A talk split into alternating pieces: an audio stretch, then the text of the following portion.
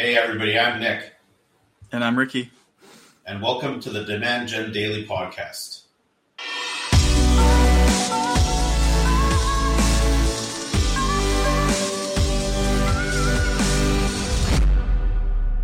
All right, episode one. Here we are. So we wanted to maybe give you a little bit of a background on who is Demand Gen Daily, what we're going to be talking about. And we're always going to bring it back to a few things for everybody. So the main thing is that if you're a marketer that wants to learn more, you want to be the smartest marketer in the room, this is where you need to spend five to ten minutes a day with us every day, Monday to Friday. And we're going to bring you learnings from client work that we do, learnings from different methodologies that we've developed, and like the best thinking across the internet as well. So that being said, my name's Nick, and we have Ricky with us as well every single time. And really what it comes down to for us within the Demand Gen Daily is that we always think about lifetime value versus customer acquisition cost. And really when you start thinking about lifetime value versus customer acquisition cost, there's a few things of why this methodology matters. Number one, I mean, it's very basic when it comes down to if your lifetime value is greater than your customer acquisition cost, that means that you have a profitable business. If you don't have that relationship where lifetime value is lower than customer acquisition cost, your business will not be profitable. But that's a duh statement. But like really to break this down, I think it's important to understand what the definitions of these things are. So yeah. Lifetime value is really revenue times contribution margin. So any kind of direct cost to deliver that product. So for example, like if you are in some sort of e-commerce store, if you're buying something for twenty cents and selling it for one hundred cents, that means that you have eighty cents left over. Your L T V would be eighty percent. So all your revenue times zero point eight equals your lifetime value. That's L T V, like for one purchase, if that person was only going to purchase once. But if your average customer purchases ten times from you, obviously you take that eighty cents and you multiply it by ten purchases because that's the average number of purchases. Obviously, this can get like pretty advanced when people are buying like different things at different times and of different sizes. And you can divide L T V by cohort. So you can like divide it into this type of user has the L T V of this and this other user has this L T V of that. And you can kind of do user groups and things like that. But, you know, ultimately what matters is what your overall L T V is and then comparing that to customer acquisition costs. And customer acquisition costs is everything, all the costs associated with obtaining a brand new customer. So that can be if you have a sales team, that includes members of your sales team. If you have a marketing team, it includes members of your marketing team.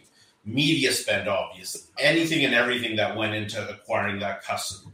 So that's pretty broad. And then generally, when we're looking at the L T V to C A C, what we're basically looking for is like an appropriate multiple of L T V versus customer acquisition cost.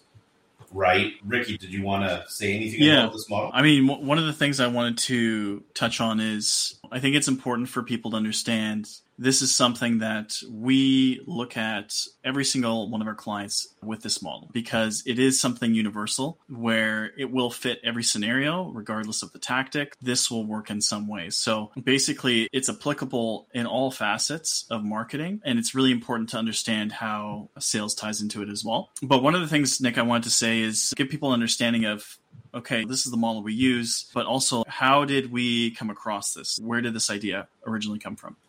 Yeah, so I mean, really, the L T V to C A C model is widely used in SaaS businesses. So if you know anything about SaaS marketing, if you know anything about raising venture capital, you're very familiar with this model.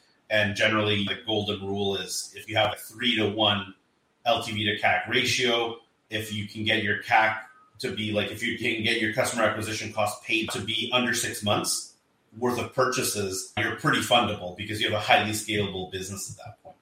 So a number of years ago, I would say almost going back five years now, we're really looking at this model and really thinking about, is this applicable to other businesses? And the answer that we came to is yes, it is. but very few people apply it, nor do they understand. If you start explaining the model in detail, a lot of marketers are like, this is very intuitive, but it's a really great model because everything fits under it. So any single tactic that you have can fit either under expansion of lifetime value or mitigation of customer acquisition costs. That's all of marketing, right? The one thing that doesn't really fall inside of the model per se is branding, because it actually falls on both sides of both L T V and C A C. So branding is almost like this global thing that works regardless of the side of this like lifetime value versus customer acquisition cost formula. So what we did basically is after looking at the SaaS model of L T V to C A C, we said, okay, well, what if we apply this to B two B? What if we apply this to e-commerce? Like everybody in e-commerce at the mm-hmm. time and still pretty like currently are using ROAS as their primary metric, right? And ever since iOS costs, iOS data has been a bit stingy with the algorithms and things like that. People have moved. I've seen some people move into something they called ROAS, like mm-hmm. lifetime value ROAS. And I'm like, well, that's yeah. not really a thing. That's an invention. But really what they're trying to get at is a simplified version of lifetime value because like they can't really obtain it. So yeah. one of the things that I think is really important to kind of keep in mind in all of this is ROAS has been like a great measuring stick in the past. However, given where the market is going, where data is only going to get more restrictive over time with like new privacy policies, et cetera, we really need to start looking at lifetime value more so than ROAS. And we're seeing this reflected right now, obviously, in businesses that You know, businesses that have a brand versus businesses that have a product, like mm. a one product business and like then then variations of that product versus a brand.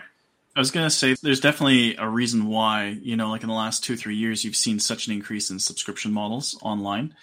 And it's because people are recognizing that ROAS is a very simple measure. It basically measures how much revenue is coming in. But for every business, based on their cost structure, they need a different ROAS. It's not one size fits all. So when you have a situation where costs are rising and people are struggling to meet the ROAS they need for their business to have a successful, profitable business model, you're looking for additional ways to, to address that. And subscriptions is one of the main ways that people have found to address that, to increase the lifetime value of your customers, whereas you're still acquiring that customer just one time.